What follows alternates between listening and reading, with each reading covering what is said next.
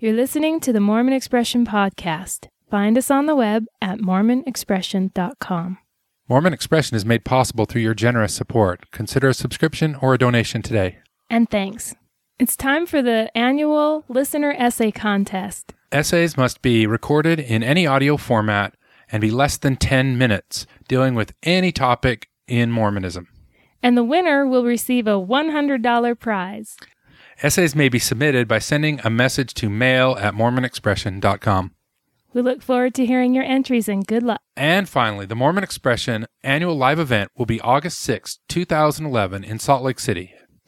It's going to be a fabulous evening filled with music and the spoken word. Get your tickets now by going to mormonexpression.com slash tickets on our website. We look forward to seeing everybody there.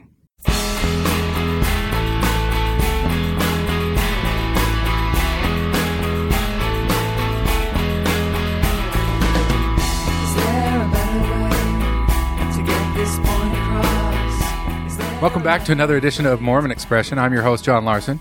And tonight we have assembled in, uh, in the All Stars, the heavy hitters, again, to take on a heavy, heavy subject. Um, first of all, from the other side of the world, uh, Glenn. Hey, Glenn. I'm not that far away anymore. Oh, well, I, I, I'm just. I, I I'm just thought you were in the Midwest. I, I, I'll I'll take the heavy heavy part. Oh, okay. Well, w- welcome back. You know, Glenn, we don't we don't get to we don't get to be all. It's like we're on on opposite times. You know, we're, we're we don't get to be on together that that often anymore. I don't know who you are anymore. You don't sing me love song.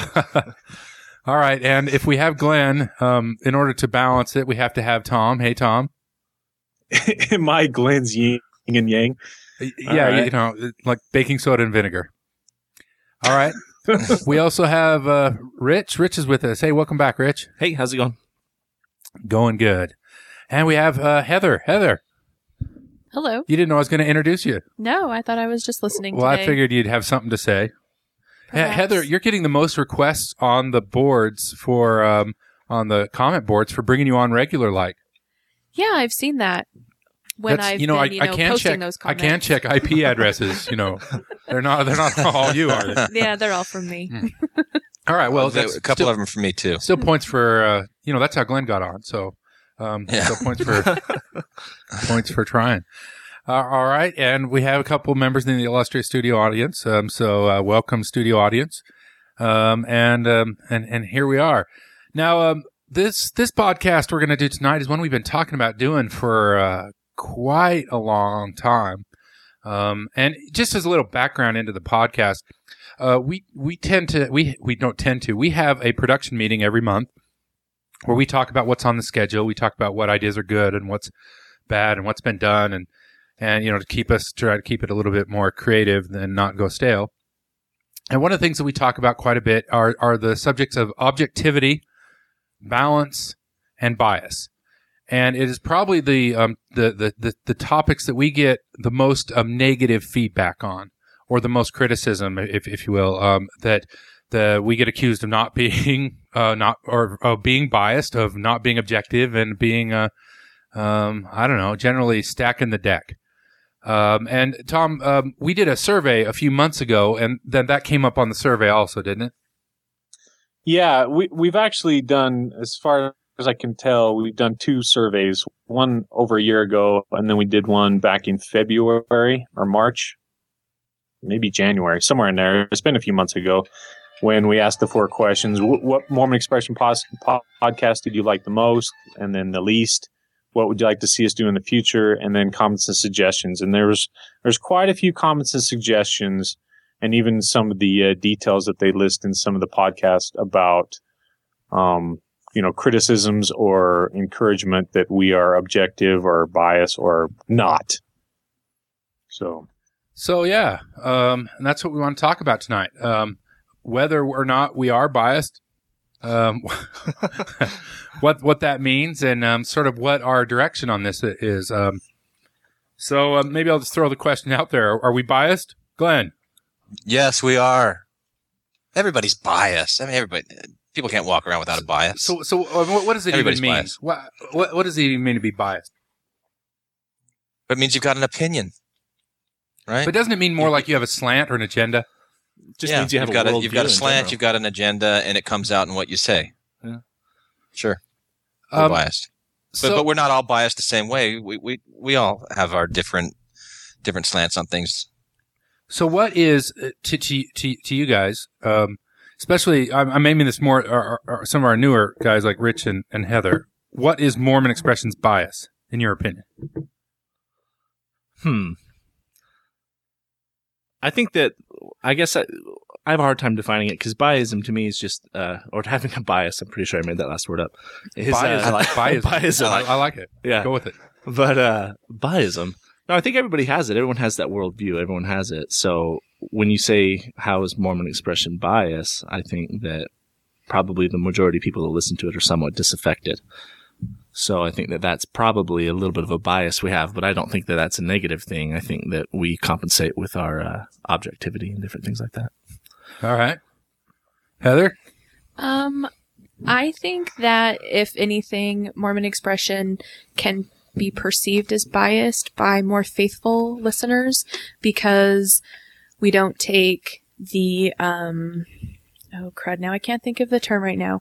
We don't we don't toe the party line. You know what I mean? Mm-hmm. the show is perfectly willing to look at all the tough issues. But I also think that despite the bias, the thing that I have valued the most about Mormon expression is that um, you're completely fair in that if there's something positive about the church, you're not, you don't shy away from it or, or uh, deny it because it doesn't feed into your particular viewpoint. You know what I mean? You're you're willing to say this is bad and that's good.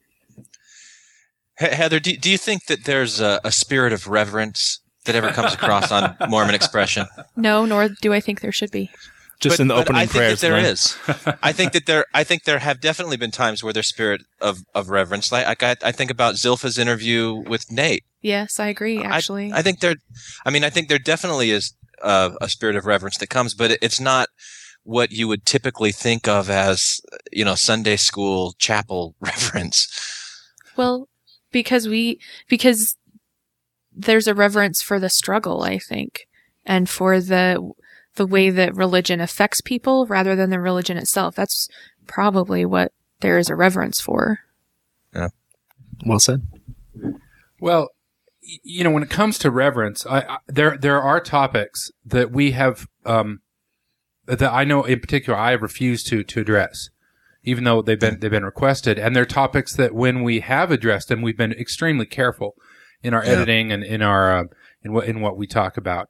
Um, so I, I think there are things that are fair ground for um, you know ridicule or iconoclasm or shining a, a light of, of of lightheartedness on, and there are there are things that, that we've avoided on that. So um, I can I I will fully own the fact that we don't approach many many things with reverence. Um, but I, I think reverence is like a cudgel that people use to like you know bang on you know to try to like say this is our grounds that you're not allowed this is a line you're not allowed to cross. You can't you can't come in here. Because it's one of those words that just changes its meaning all the time. I just posted on facebook some of you have seen it. Uh, that i took a picture in a church where they they said um, you know in the spirit of reverence in the in the gym don't wear a tank top, wear a t-shirt. So t-shirts are now the definition of reverence. So if you wear a t-shirt, you know, it could be a Rage Against the Machine t-shirt, but if you wear the t-shirt, you're, you're reverent. If you, you know, you, you have those shoulders, um, then you, you haven't gone to reverence. So eh, I, think, I think that's, it's, it's absolutely true that we're irreverent sometimes. Well, I, want I want to go back to this objectivity thing. And when we first started this, John, I remember talking to you and some of the other guys that our goal was is we wanted to be able to explore all the different perspectives and the views and directions that encompass Mormonism in one way or another. And yeah, in a, in a weird sort of way, we all kind of wanted to be objective, you know, kind of like a newspaper would be um, where we wanted to be able to have a place for the believers. We want to have a place for the critics and everywhere in between.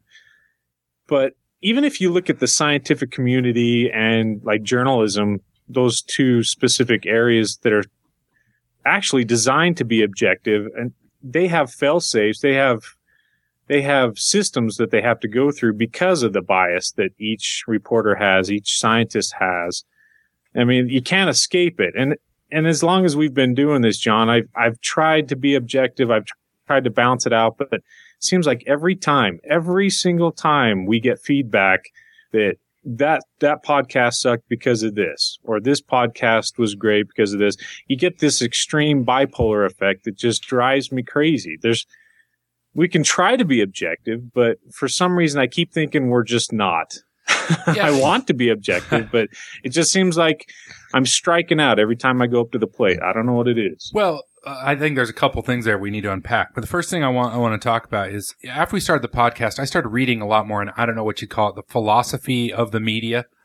Um, and you know, for a long time, the the the, the newspapers and the media approached this sort of third person omniscient voice, um, where you know they would write it in a sense that it, they were completely disassociated from it. They were dispassionate. Um, and a, a lot of thinkers in this sort of thing of late say, well, that's unachievable. Everybody has an opinion, like we've said. So you should write your own opinion into it more, just so long as it's clear, you know, that, that, um, you know, there are those who say that the media should be very upfront about what their bias are. And once you understand that, then you have a better idea of what they're saying.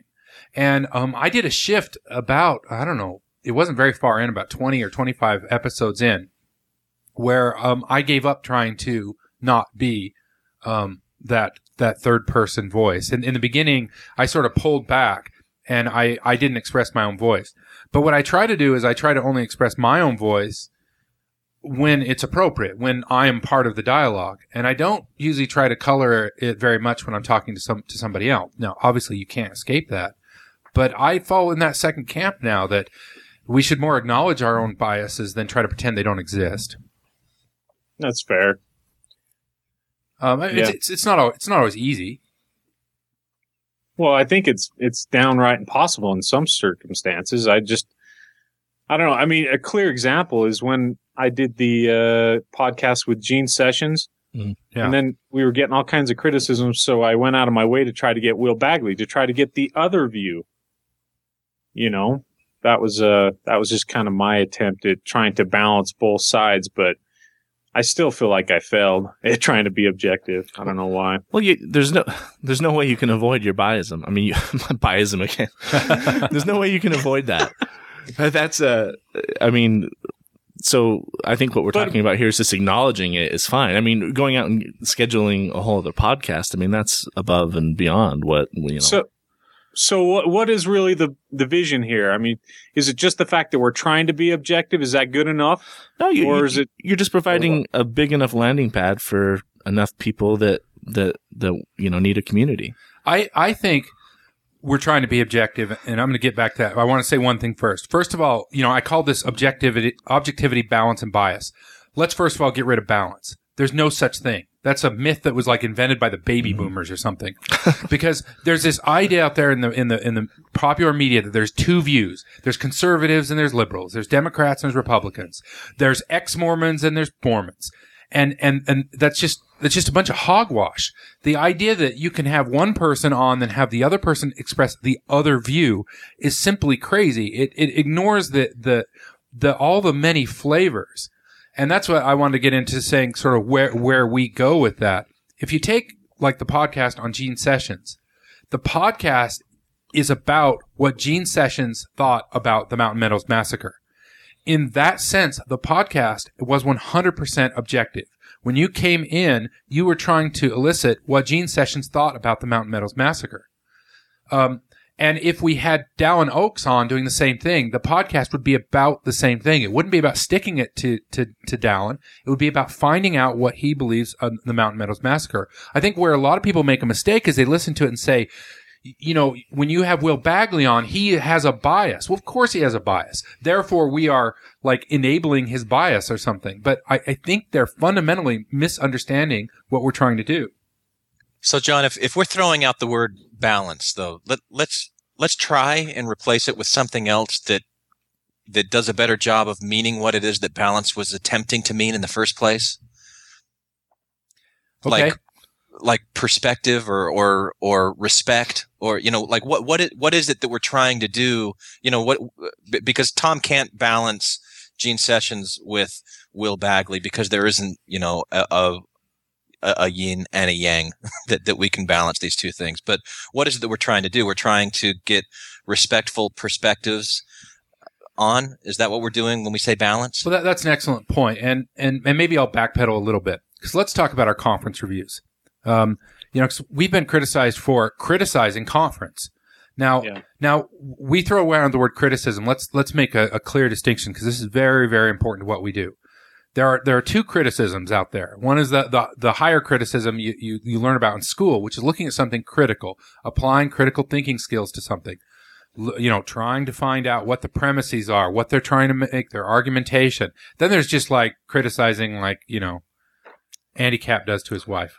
Is that too Just kinda being- reference? Yeah, just being negative in general. Yeah, just being negative. yeah, one's almost scholarly, a pursuit of self knowledge and enlightenment, and one's just having an opinion and sticking it. if, if you read a clit- critical review of books, um, they are always full of negativity because you know nothing, e- even books they like or books they recommend, um, because nothing is perfect, nothing is without fault, fault, nothing is without flaw.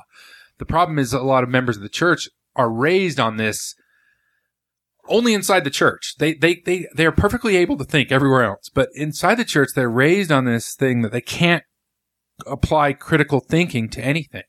And, you know, when you take conference, the reason conference is easy for us is because there's so much low hanging fruit because they are so used to not being challenged at all.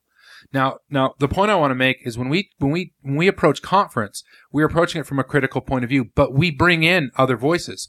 We bring in, you know, this last conference, we had an ex Jehovah Witness, we had an evangelical, we had a faithful Mormons, we had semi faithful Mormons, we have less than faithful Mormons, we had even, even, and down from there. So, so our, our goal was to try to stack the, the, the different opinions. We had, you know, we had women, we had men, we had minorities, we had whatever we could find to, to try to look at it from a hundred different perspectives. Now, it all like lines up sort of critically because that, that's, that's where our position is. But the idea that we would be balanced if we had a bunch of faithful people who are not willing to criticize conference at all saying, yay. And then the other ones who are all like, boo, that, that somehow you would, you would achieve something is, is a ridiculous idea to me. Well, not only that, but I mean, in one of the feedbacks in the in the recent survey that we had, someone wrote in and said, "You guys need to quit trying to be so objective and balanced." When you and referencing even the conference editions, go at it critical. Go at it from a secular point of view because that we don't have that. If people want the positive, they know where to go. You can listen to conference. You can listen to whatever the church provides from LDS website but there's just not that opposing view. So in a weird sort of way, if we come at a critical perspective, then we're kind of offering a little bit of balance for the public at large, I suppose. I don't know. Yeah, and and um, that I should probably address somewhat how we select topics. so, um, you know, if if I'm selecting something for the Dummies podcast, let's say um, coming up here, we're, we're in the next few months, we're going to be doing um, Doctrine Covenants section seven and Doctrine Covenants section nineteen. Um, we tend to select things that have been that there's an interesting story, or, or a better example is is the Poelman speech, right?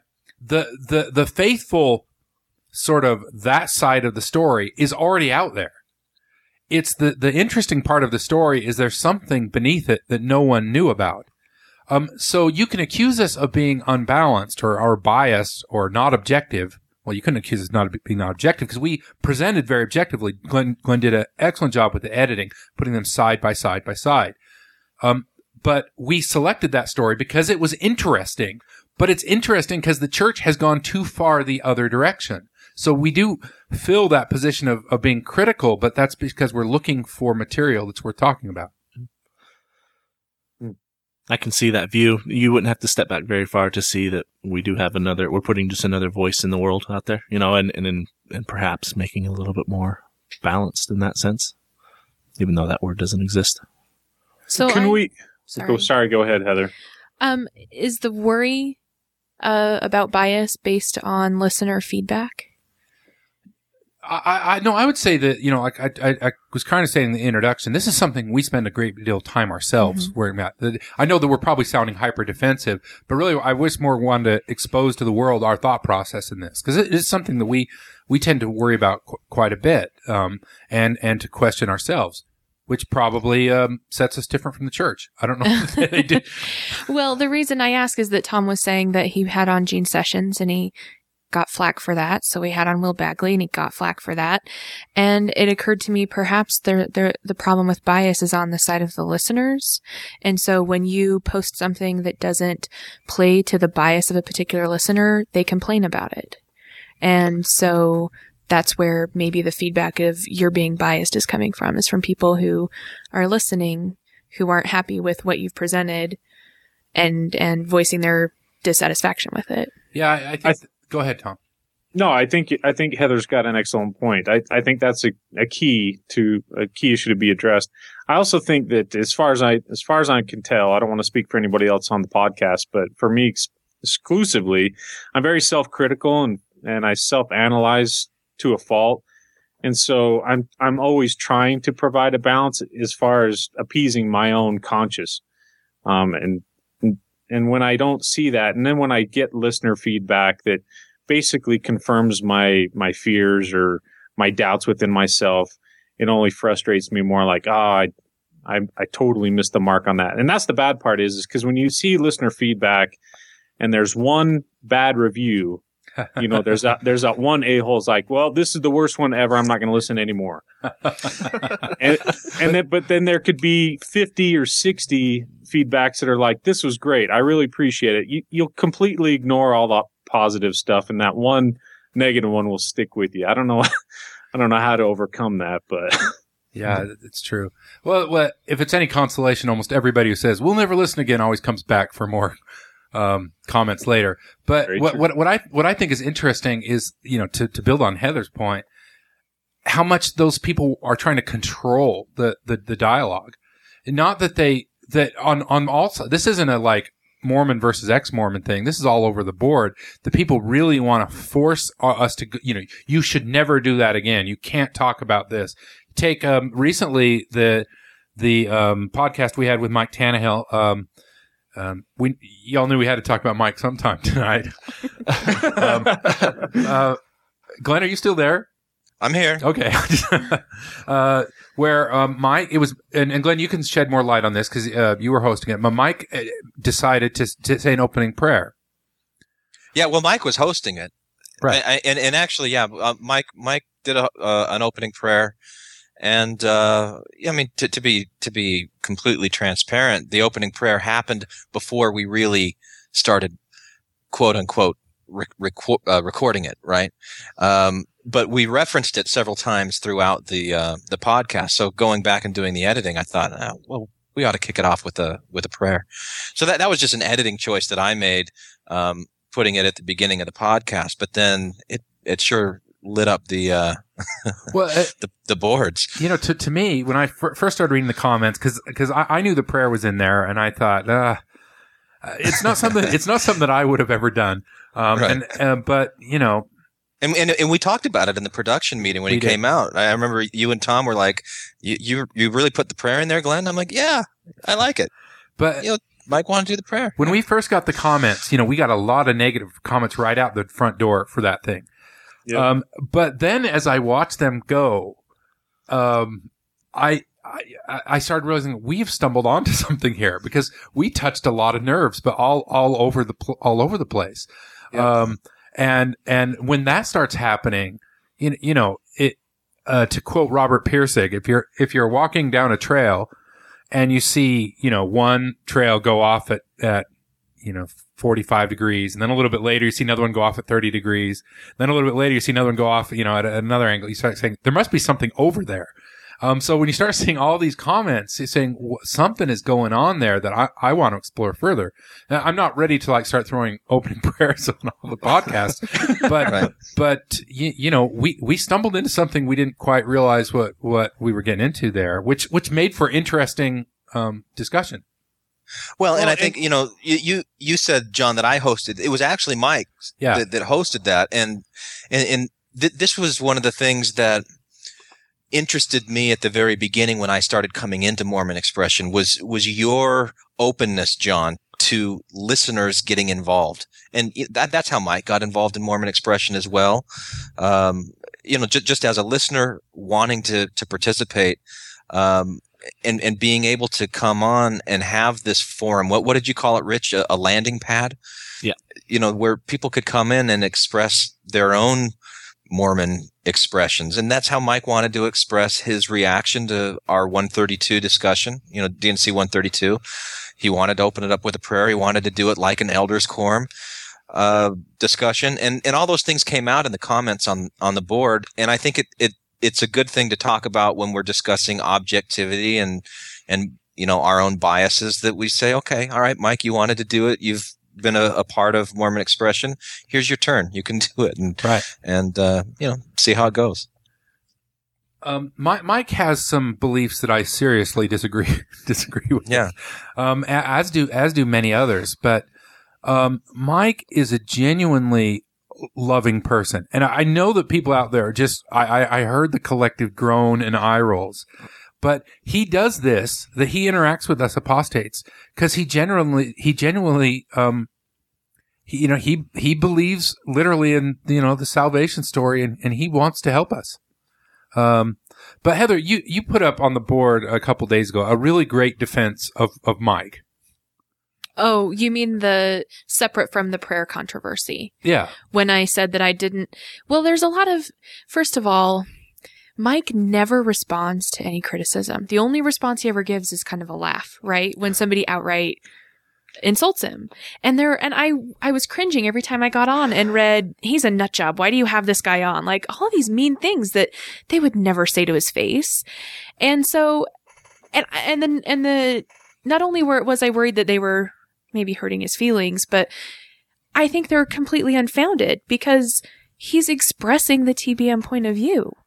I mean, that I grew up hearing what he talked about. To me, from my understanding with, from my experience with Mormonism, that is what the church believes. So why is he the TBM nut job for, for saying so? I mean, it's not like, it's not like you're going to get another TBM, TBM on who's going to believe any differently. And if they do, if they do believe any differently, are they a TBM?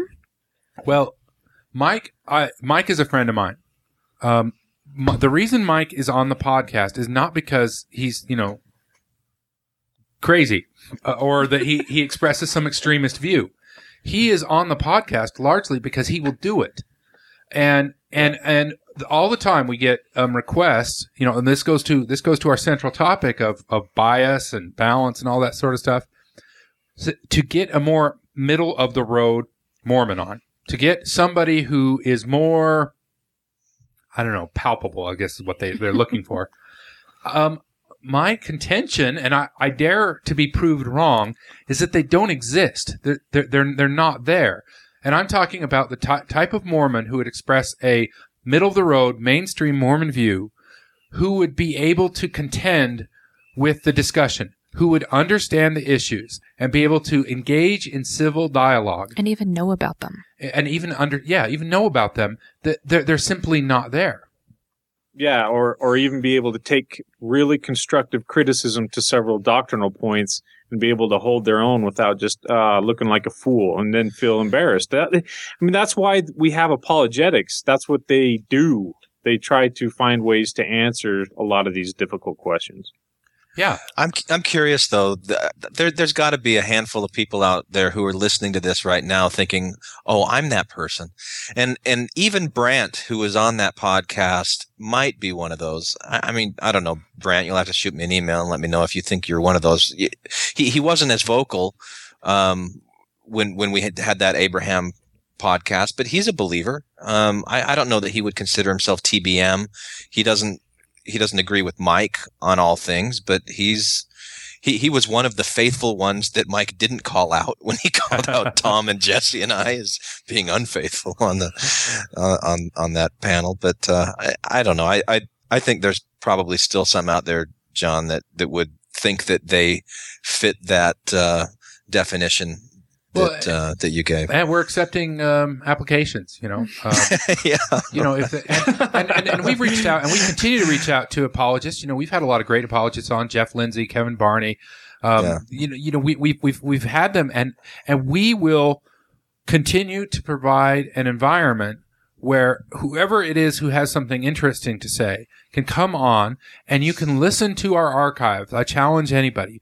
We we do not try to trap people. We I, and I I've said over and over again, we want to hear their story.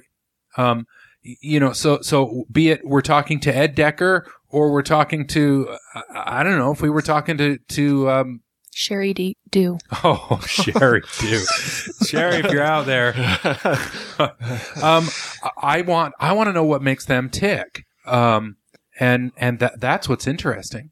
Okay, so on along this, that point there, John, because we do get a lot of criticism when we bring on a lot of these uh, schism people, you know, like that have started their own church. I can't remember the guy that you had on we that haven't was from. we haven't brought on a lot. I know we do, we do take criticism for that. We haven't brought on a lot, have we? no, we haven't had a lot. We probably had like two or three, right? Yeah, But uh, we get quite a bit of flack for that. And in the survey, I, I would have to say that maybe a third of them were were those saying that they were just crazy. But the funny thing is, is when we get a lot of requests for, I want to hear from you know some of the other crazies like uh, Arbola or Nemelka from the sealed portion and stuff like that. When we get requests, it seems to be very polaristic. I mean, there's a lot of people that want to hear from those fragmented divisional starter uppers. yeah. then then there seems to be a lot of people that just don't want to hear it that just shake their head like that's despicable. I don't want to hear anything about that. Well, and, I don't know. and and you know, um, Tom, that we we we've had a lot of debate about this, especially when issues come with mental illness. So you know, I have a strict no mental illness um, rule, but if God if God's talking to you, um, that's a fine line between being a prophet and being um, mentally ill. And some people would say there's no line at all. And and that's and I, I, I'm not I'm not trying to make a joke, although it is kind of funny.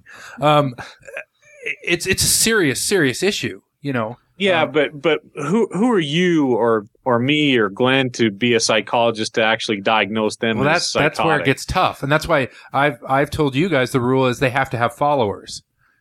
Um, you know, if if if you don't have any followers, then then you're just plain crazy, right? You got to get at least one. You have to be at least crazy and Is that the- charismatic. is- that's Yeah. Are we are we factor. talking about one person in particular right now? I don't have anybody in mind. Do you? You Okay. probably shouldn't sit here whisper it in my ear. Okay. no, All right. no. Um, yeah, yeah. You know, like when we brought on Matthew Gill, um, t- to me, you know, he, he has a few followers, um, probably less than a hundred worldwide. Um, and the book of Jeronic, um, is not very convincing to me. Um, but I thought, Have you prayed about it, John? no, I, I have come to, come to think of it. Maybe Um, that's the. I, I, I- I thought that the pattern was was very close to that of Joseph Smith. Not saying he was another Joseph Smith, but I thought the discussion with him shed light on the psychology of how people reacted to Joseph Smith at the time. Y- y- You know, because because I- I think those of us who grew up um, with Joseph Smith as a prophet tended to exclude him, and and and we talk about critics. Um, critics of the of the early church just being you know satanic or you know inspired by evil preachers or whatever but uh, what I would hope that people who listen to that don't abandon their belief in Joseph Smith based on Matthew Gill, but they would say, "Holy crap! I'm reacting to Matthew Gill the same way everybody reacted to Joseph Smith." That that that's m- what my hope would be. It wasn't really to try to ridicule him, and I hope it didn't come out that way. But you know, here is this phenomena of of what Joseph Smith went through, and it's still happening today. And we can look at it and talk to him today, and we can't talk to Joseph Smith. I, I feel the exact same way when we have someone like Gill on or or even the Dream Mine guy Doc Hansen. I just I'm completely fascinated at the level of belief. Um, I I don't judge them, or at least I try not to. I, I I know I I get caught up in kidding around because I think some of some of the beliefs are obviously silly, but but to, to be honest, I think it's absolutely fascinating that their level of belief in things that I consider crazy is very firm and very grounded in their opinions. And I think that's, I mean, yeah, it's not, it's really not too far off from someone like Mike. He, he firmly believes in certain aspects and doctrines that he holds strong to. And it's really not any different. And it's, and I think it's fascinating if you can take a step back and compare them all because there's similarities in all of them. Yeah, yeah, definitely. Well, and, and something like the Dream Mine, you, know, one I think one of the themes of the podcast has has been this sort of shared culture and shared history. And the Dream Mine is not just about some people who believe this crazy thing about this gold mine, but it's this thread that goes through, especially Utah County history and connects into the brethren. And it's just, it's just this fascinating reflection of, of, of the church.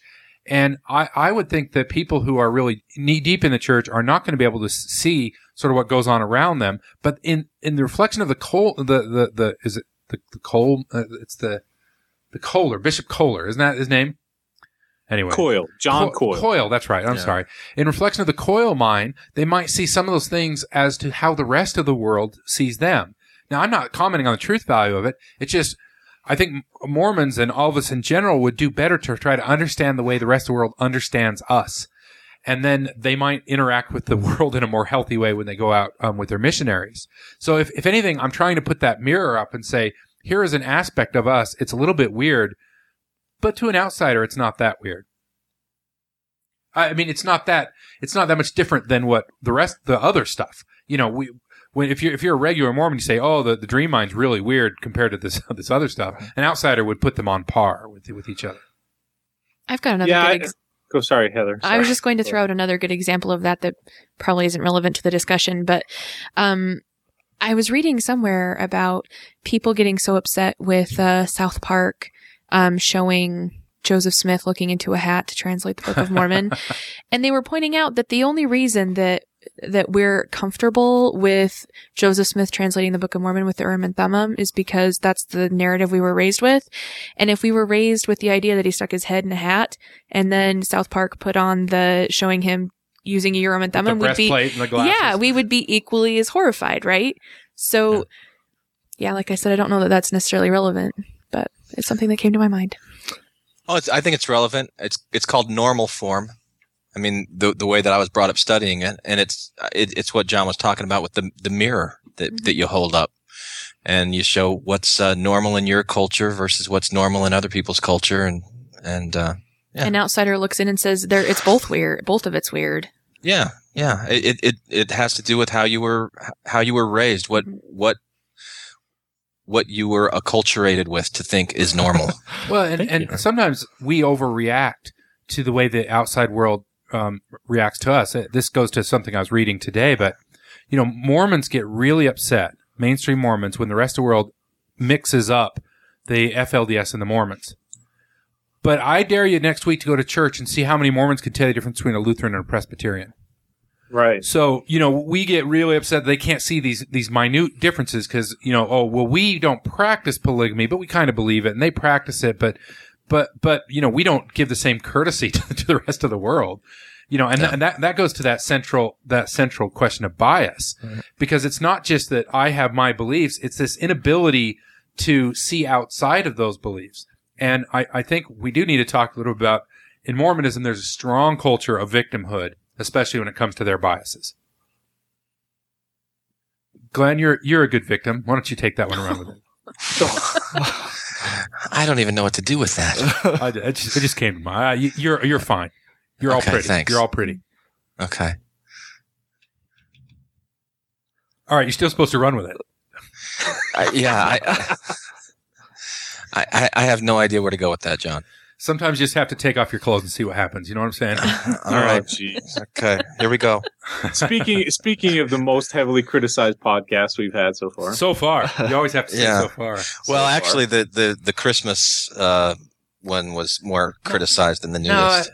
I- are you, Yeah, were you going to go with the, that's- the nudist one, Glenn? I mean, Tom?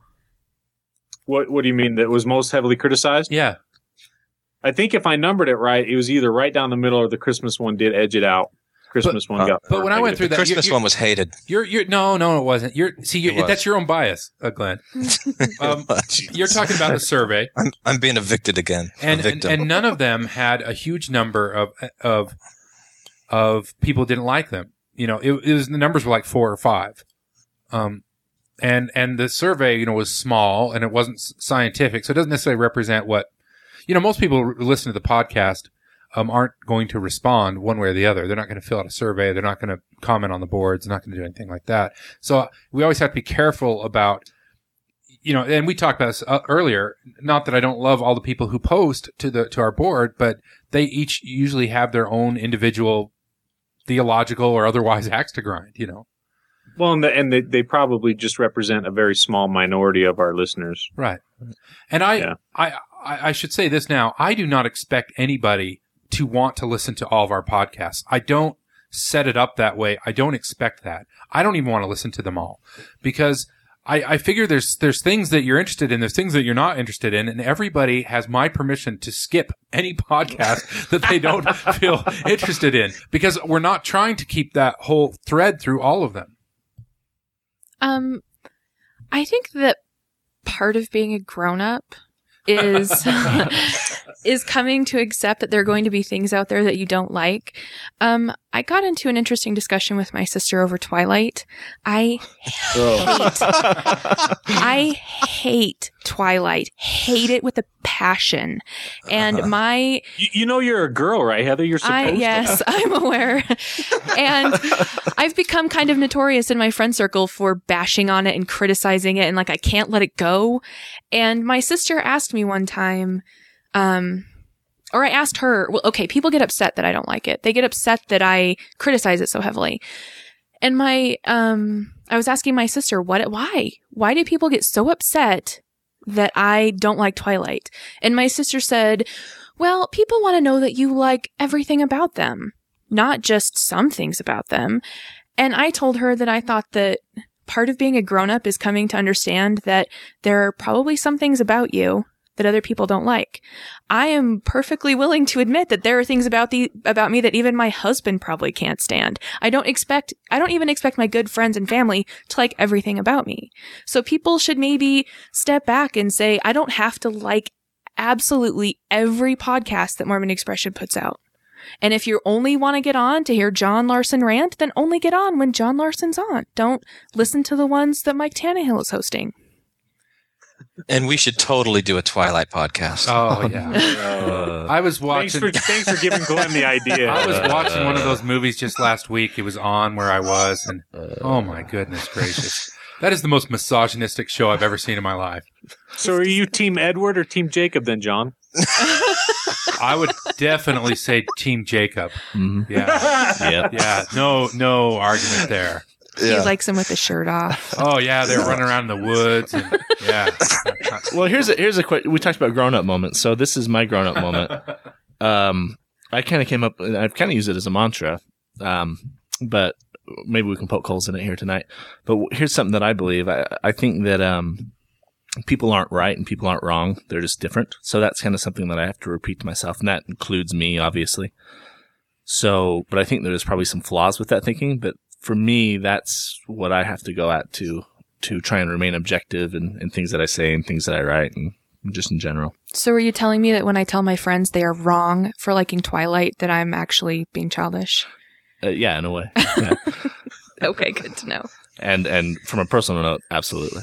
Team Jacob. Well, I I think that, and I speak for myself here, and you guys, if if you don't agree, you can you can you can you can chime in. You mean we can disagree with you, John? You can. No. All right. My life would be a lot easier in many ways if I was to suddenly decide that the church was true. I bet I could triple the audience to the podcast. Um, I could get on the the um, fireside circuit to talk. Um, I could um, mend relationships with family members and other. oh, you could write a book about your your journey back. I could write a book and get it published through Deseret. But I, I, I mean, I'm being facetious here, but I'm saying that there's not all advantage just to staying. That there there would be advantage to going the other. way. I am open to being convinced that I am wrong. Uh, I, I, I may be wrong on anything that I, that I put out there. And I'm fully willing to, to acknowledge that. I know it'll be difficult because I've done it before. One of the difference between the ex-Mormons and the mainstream Mormons is we have the ex-Mormons, I include myself, even though I'm still a, a member, we've gone through that process of changing our mind. So we understand what it, what it entails. Um, but I am willing to hear the other side. We do not have a predetermined end to Mormon expression. Mormon expression is not here necessarily to convince you that the church is not true. But what I do want people to know and understand is what really happened and uh, what the real story is and what the real facts are. And on top of that, I want people to understand what the opinions are out there. Um, so in that aspect, you know, if we're talking about D&C 7, another teaser, we're going to talk about the ways that the thing was changed, right? Those are facts. Those are not a matter of bias. Now, the, where I'm going with this is there are plenty of people in the church that will try to convince you that merely stating those facts, those matters of facts that are uncontested, is a bias against the church. Um, and that's where I fully and full on depart with, with many of the apologists. Yeah, you said necessarily. Necessarily, what did I say? Necessarily what? We're not necessarily trying to convince you that the church is not true. Well, I, That's, that- and- and- that's like the missionaries showing up at your door. We're not necessarily trying to baptize you. That's a, that's a good catch. The only reason I hedge Yeah. is is I mean let, let me be clear again. I do not believe that the church is true.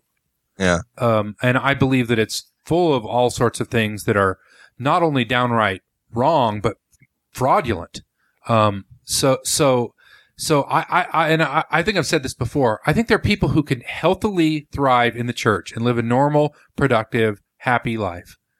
But there are people who psychologically suffer from from things that, that, that are knowingly propagated that are untrue and are not verifiable and are they're just they're just plain old wrong and psychologically damaging. And so there's a part of me that wants to bring that part of the church down, that wants to separate people from that damage.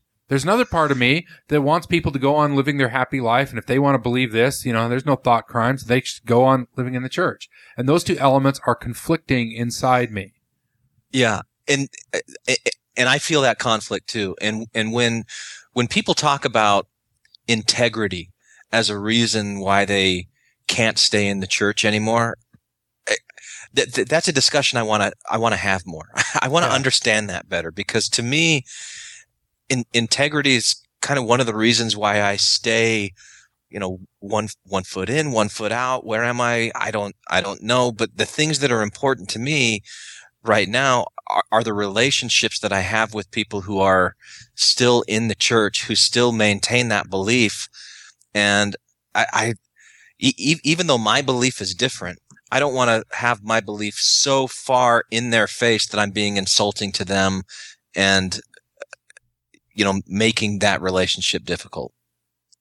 And, and so try, you know, trying to figure out how to, how to, how to play in that space you know where there where there is that conflict between those things that you, you talked about that's that's kind of where i'm struggling and i i i, I want to see where we can have mormon expression be a place that helps other people that might be in that same struggle as well not where we're just discounting belief and going you know, I mean, Nathan and I got into it a little bit on the Sunday morning or Saturday morning conference thing when he, he talked about the, uh, the angels being crap. You know, if you listen to that, and I thought, you know, I, I can agree with that too, but are, are we really going to say it that way?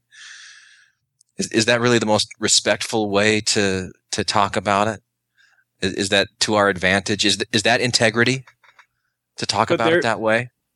You, I, I I completely understand what you're saying on this aspect there, Glenn. But there is something to standing up for what you believe in, and if you firmly believe the church isn't true, Yeah. I mean there there is a whole lot of integrity. I mean, personally, I, I really admire those people that come to that conclusion and they look at the, all the negative consequences of making a decision such as leaving the church and they still go through with it. You know, I I don't know. I I really admire that. I'm I kind of cowered up a little bit, you know, kind of shy away from saying, well, you know, I haven't that's not me. Um, but I really admire and, and uh, really applaud that kind of courage because I think there's a good portion of our listenership, and including participating on this podcast, that have done that, that have had to face those troubled waters of family and friends and and an, an uncertain future of making a decision like that. That that takes a Right. whole lot of courage, man. I well, I, I, I hope I didn't.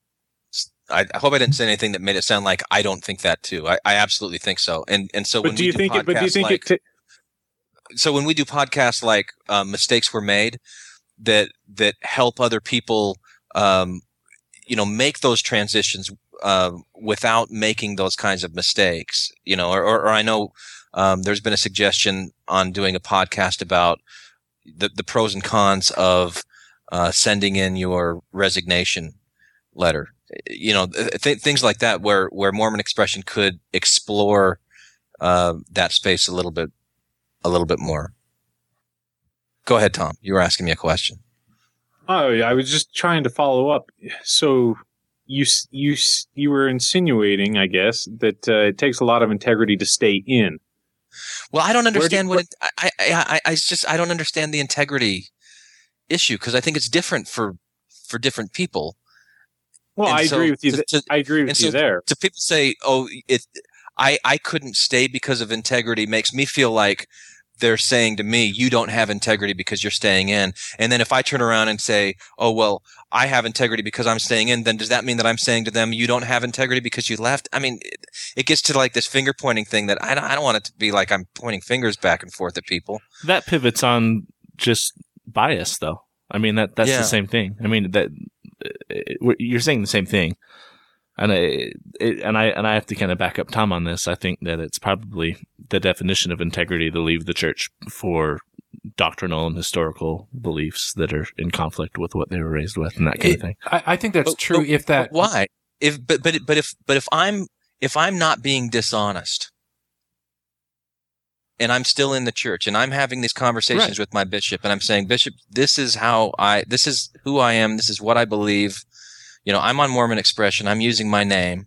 Yeah. Well, I, I'm not calling No. you integral by doing Right. that, or anybody that stays in the church. It's just, and it, I don't know if the word is integrity. I guess for Well- what you're doing, I don't know. If, I don't. I have a hard time with that too. From your same view, just a different angle. I've, I've interacted with a lot of people on all, on all sides, and I think that the people who tend to get involved, be it apologetics or becoming general authorities or becoming rabid anti-Mormons or doing things like Mormon expression or writing blogs for the Bloggernacle, these people are all people who are people of integrity. And they, Yeah. they, they are people who take this all very seriously, which is what ends up, ends up there. One of the questions offline that I get asked the most, that people scratch their head like, why would you want to do this at all? You know, you've decided the church isn't true. Why do you keep doing this? And, you know, and I give them answers that they don't, they don't quite understand and I don't quite understand, but there's this, there's this propelling force that's deep down to our integrity, um, that we feel like it's something we, we need to do. We're driven to do it out of our sense of honesty. Now, everybody who's listening to this podcast and has made it this far, everybody needs to go read the book Mistakes Were Made, um, but not by me. Who wrote that one? Anybody remember? All right, I'll, Uh, I'll I'll post it up on the Google knows. Uh, Google. Google does Google know. Um, Carol Ta- Tavris and Elliot Elliot Aronson, something like that. all right, thanks, thanks, Tom. Nice. Big help. Um, like a five year old doing the dishes. All right. Um, so so it because the the book argues very effectively that because of our own biases, we will distort the truth um, in our own minds and still believe we are being honest.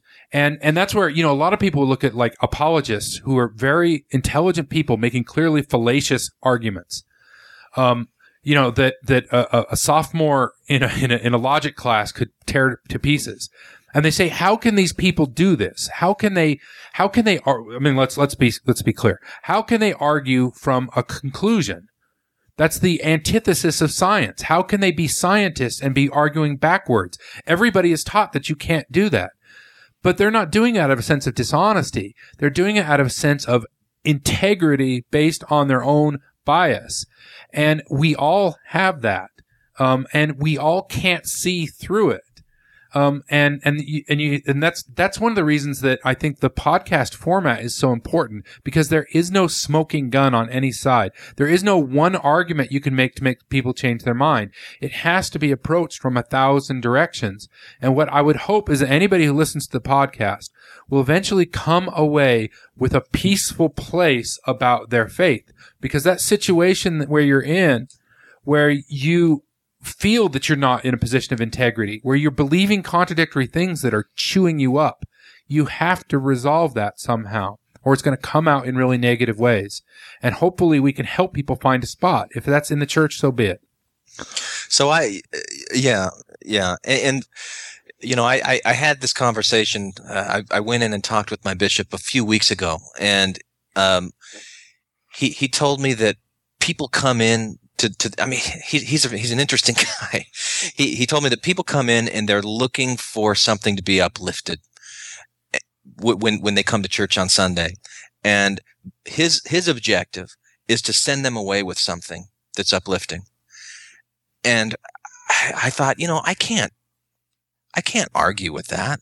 That sounds like a good thing. That sounds, you know, so for all of the churches not true statements that, that we could make, can I sustain a guy who that's his objective to when people come in and they need something to be uplifted by that that's what he wants to do?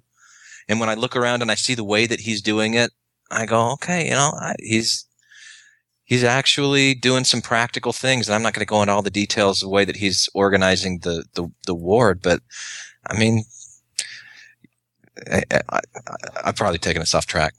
I, I think that, uh, that there are some options besides, you know, once, you- once you, once you understand these historical things and can come to a place where you go, the church is not true. You, you do have some options on what the choices that you make are.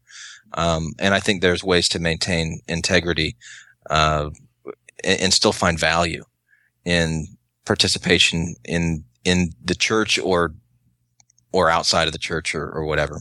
So I, I'm just. I'm just for breaking down walls and barriers. It se- it Yeah. seems like everywhere I go, whether it's inside the church or outside the church, people have these barriers up. Like these ex Mormons that uh, refuse to listen to anything that's pro church or from the church, or listen to somebody that still goes to church. And then you get the believers that won't listen to anything that uh, even references anything ex Mormon or or critical of of any of the doctrines or anything like that. I just want some of those barriers broken down because frankly, I don't I don't belong in either group. I don't I don't believe I don't belong in the believers group and I don't bel belong in the ex-Mormon group. So so everywhere I go, I always run into walls with people. Yeah, I don't either. And I woke up this morning and I went, "Ah, I don't feel like going to church t- today, so I didn't. You know, so Me I mean, it's not like I'm this big church going guy. You know, I, I just, I, I don't want to be pigeonholed into one thing where I have to do this or that, you know, but I want to be able to have, uh, a, a place with, um, respectful dialogue and, and we can ask questions and we can challenge each other and, uh, do that in objectivity and Sure. I, so I've got a Ah. question for you, Glenn and, and Tom. Yeah. I don't know, just for clarity, because it seemed like maybe we were dancing around this very question. But in op- in this is probably the podcast to to be open about it. So what what is your goal with Mormon Expression? Like specifically, what why are you a part of it? What is I mean, is that too heavy of a question to ask off the cuff? no, you want to go first, Tom, or you want me to? You better go, Glenn. to, to educate on matters related to Mormon history, doctrine, culture, practice, or persuasion, uh, to be entertaining and fun and diverse and intellectually stimulating, and then to uh, create an interactive community with diverse perspectives from different experiences, both inside and outside of the Mormon experience, so that anyone connected or interested in Mormonism can engage, where people with a respect and a healthy sense of humor can just talk with each other. Were you That reading that? Yeah, I was gonna say, is that on the back of your business card or? I think he got that from the Dilbert like uh, mission statement generator. Wow. That's really Yeah. that's that's great, Glenn. Yeah. Uh, as far as I go, I I like you should you should have gone first, Tom. should have. I'm not going to be able to close up that one at all. I just like to. I just have a fascination with looking at uh, Mormonism critically, and I think it's uh, I think it's fascinating, and I, I gravitate towards critical or people that have a critical thinking mindset. That's I just kind of gravitate towards that. Hmm. So I think it's interesting, and I like to have fun. I I really have a, a high amount of respect for John Larsen and and the other guys that are, that are on this podcast and girls, excuse me, Heather and Zilpha and the others, Bridget. I I really, I mean, I have a, a whole lot of uh, respect and admiration for for everybody's decisions and their positions where they stand with the church. I just, I guess, I just want to, you know, have that uh, rep- replaced or not replaced, reciprocated. What's the word, Glenn? PhD. I don't know. I was I was thinking that you didn't say Robin. Hey, hey Rich, what what about you? Robin. Robin. well, and I, um, I, I just probably echo what you guys are saying, but for me, it's it's uh more or less, um, I just want to, I guess, le- separating myself from the church and my family was was a was a difficult process. So, and I and like Tom, I uh, I kind of uh, gen- generally align myself with people that that think in similar terms. So I found myself kind of here, and and that's all. So as as as we alluded to earlier, I'm just trying to expand the landing pad and and you know in any way that I can. But I don't I don't necessarily feel significant in that measure. I was, Yeah. But but yeah. So, so what do you do when you've got stories in your family? You know, you, your your parents or your grandparents have these stories about angelic experiences, these spiritual experiences that you don't believe anymore. Wait, what do you mean you don't you don't believe them? You don't believe if if you don't believe in angels anymore. Well, okay, I'll I'll, I'll feel that because I don't Yeah. I don't believe in angels that they exist out there. Um, I don't believe in ghosts or, or, or any of that stuff. Um, that they have an objective reality, but that doesn't mean that the experience that people have with those is not real. That that just because I'm not religious and I don't believe in religion does not mean I discount religious experience. Um, it's a part and parcel of our psychology, and and any look at the world and the world's history will show you that those experiences and those myths and those stories are real to people and they have a real function. But they can be really manipulated too, and that's where it becomes dangerous. That it's not that people believe these things, it's that there's always another egghead coming up behind who wants to then sell you salvation behind it. And that's where I have, a problem. But just because there's no such thing as angels doesn't mean that people don't see angels. So, so with with your and I'm thinking of it, you know, from the the relationship angle, just with people in your family. Did how how how open are you with them about your disbelief in in the angels and especially if, if they come to you and they share this with you you know i had this experience remember this experience of grandpa and it's this very respectful shared piece of your family Um, you just kind of poop on it I no, I, I try to be respectful of that. I try to say, you know, things like that must be meaningful, or I'll give this sort of answer I gave there. But normally, I find that if they're coming to me with something like that, um, they're they they're coming with an argumentative purpose. But the problem is they only have about one argument back before they're done. You know, so if somebody comes to you and says, and I've had people do this, I've had probably more than five people do this to me, come and say, I know the church is true because grandpa had this experience or I had this experience. And then what I usually say is something like, I don't, I'm not trying to invalidate that experience. I just don't believe in ghosts. So before you can convince me that your grandpa saw a ghost, you have to convince me there's ghosts. And they usually, they got nothing at that point. They can only circular it around and say, well, I know there's ghosts because grandpa saw ghosts. But then you have to say, well, how did your grandpa know that what he was seeing was a ghost? And they, they got nothing.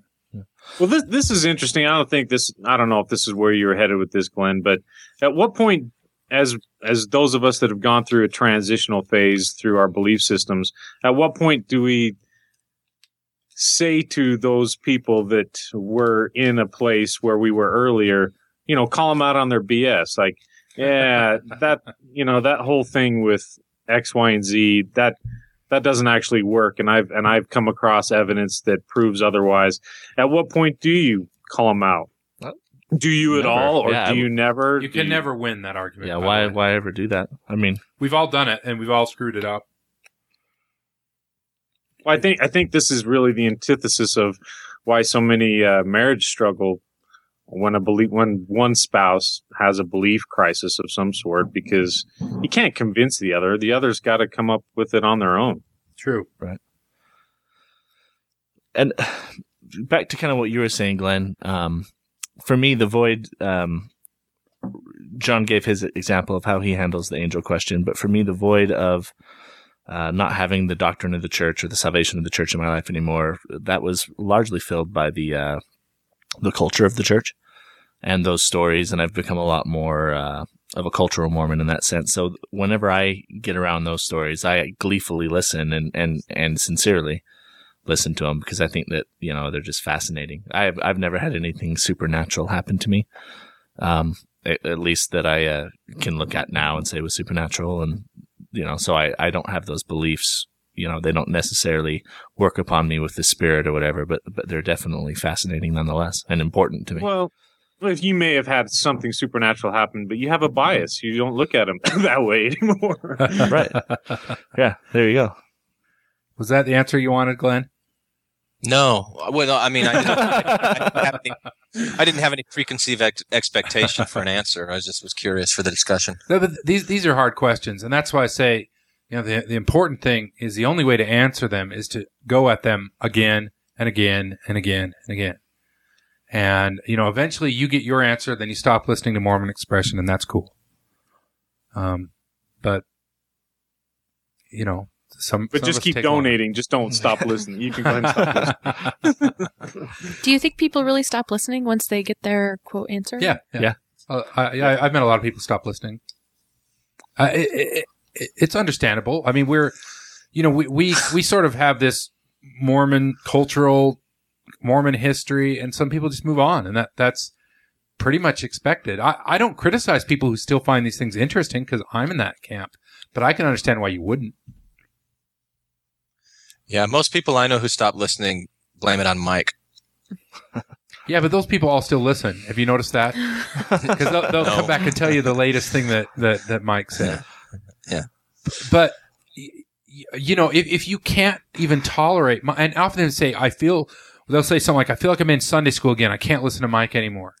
Then you are not in a healthy spot yet. You haven't come to terms with your own self because, because probably those people are seeing themselves reflected back in Mike and they can't say, "Ha, I used to be just like that." They can't do that, and they they they, they they'll never be fully healed until they can. My husband has told me more than once that the opposite of love is not hate, it's indifference. Hmm. Ooh, Profound guy. That's sort of that like a Zen like something koan. that Socrates would say. Yeah. So great. All right. So so um, kind of to wrap up, you know, we talked about ob- objectivity, bias, and balance. I would say balance. Yeah, we try to achieve balance, but not in the way that I think a, a lot of um, regular people would or regular Mormons would say it. So I think our conference is a way to balance out the, the propaganda you, you hear over the pulpit. So I think when we talk about the Poelman speech, we're balancing out that that narrative and what went down the memory hole. So, but you can't necessarily look at our podcast just outside of the context of whatever we're, we're, we're talking about. We're part of a greater thing. So that's what I'd say about balance. I would say about bias. Yes, we have our biases, but I think we wear our biases right on our shirt. I think we talk about them and, and we're, we're open about them and we invite in everybody else with their biases too. Um, and we, we bend over backwards. It, it probably doesn't sound like it, but we go out of our way to try to get apologists and faithful people on, and they oftentimes just don't don't want to. And I understand that. Um, as to as to being objective, um, I, I think we try to objectively look at things, but we understand we have our own we have our own opinions, and, and like like I said in the beginning, we're objectively looking at something. We're objectively looking at what um, Gene Sessions' opinion is. Like I said in the beginning, not necessarily we're trying to objectively look at Mountain Meadows Massacre because there is no way to objectively look at Mountain Meadows Massacre. It's too big. So that's my take, or, or my final take on the on the three. And I once again I want to say what we're up against is is largely propaganda. So um, you have to recognize that when you talk about balance, that we're up against a big, well funded, well engineered propaganda machine, and we're going to come out looking like little angry gnomes. Depending upon your bias. You especially. Me especially. Any other last last uh, clearinghouse thoughts from any of the rest of you? Can I not be a little angry gnome? No, Oh, but we wear big hats. all right. It's got its perks, Compensates. Glenn. It's got its perks. okay. Any any any any more thoughts? I don't I don't need the last word on this one. Biasm. Biasm. Yeah, yeah, Dude, that's nice. hot. yeah, put that in your put that in your Scrabble game. I will continue to think that Mormon expression is unbiased and balanced as long as people are not um, brought on um, under false mis or under false misconceptions, under false pretenses in order to try to get them, and as long as you guys are always willing to Hey, Do no, don't you guys? You're you're. you're I guess the- I'm part of the group now. As long as we are willing to consider doing a story on, we're at least we're not willing. We don't pass up stories simply because we're worried about it might offend this person or that person. You know what I mean? As long as we're not, as long as we're willing to take any story that pertains to Mormonism and consider talking about it, I think Mormonism or uh, Mormon expression's good to go. Sorry to ramble there. Good words to end by. Hey, there's no rules against rambling, or otherwise everything would be a lot shorter. I think. Glenn, you don't you don't have any last words? I, I like biasm. All right. I'm going to go with biasm. All right, so um, I didn't put out the beginning. Couple of uh, reminders if you made it to the end. The big live show, uh, August sixth, um, at the uh, Avalon Theater in Salt Lake City. I now have the ticket page up. If you go to Mormon Expression slash tickets, you can purchase your tickets, seventeen dollars a piece, um, advance, twenty two dollars at the door. Uh, the essay contest is now officially open. Um, the deadline is July 1st. Your essay has to be about something about Mormonism and under 10 minutes.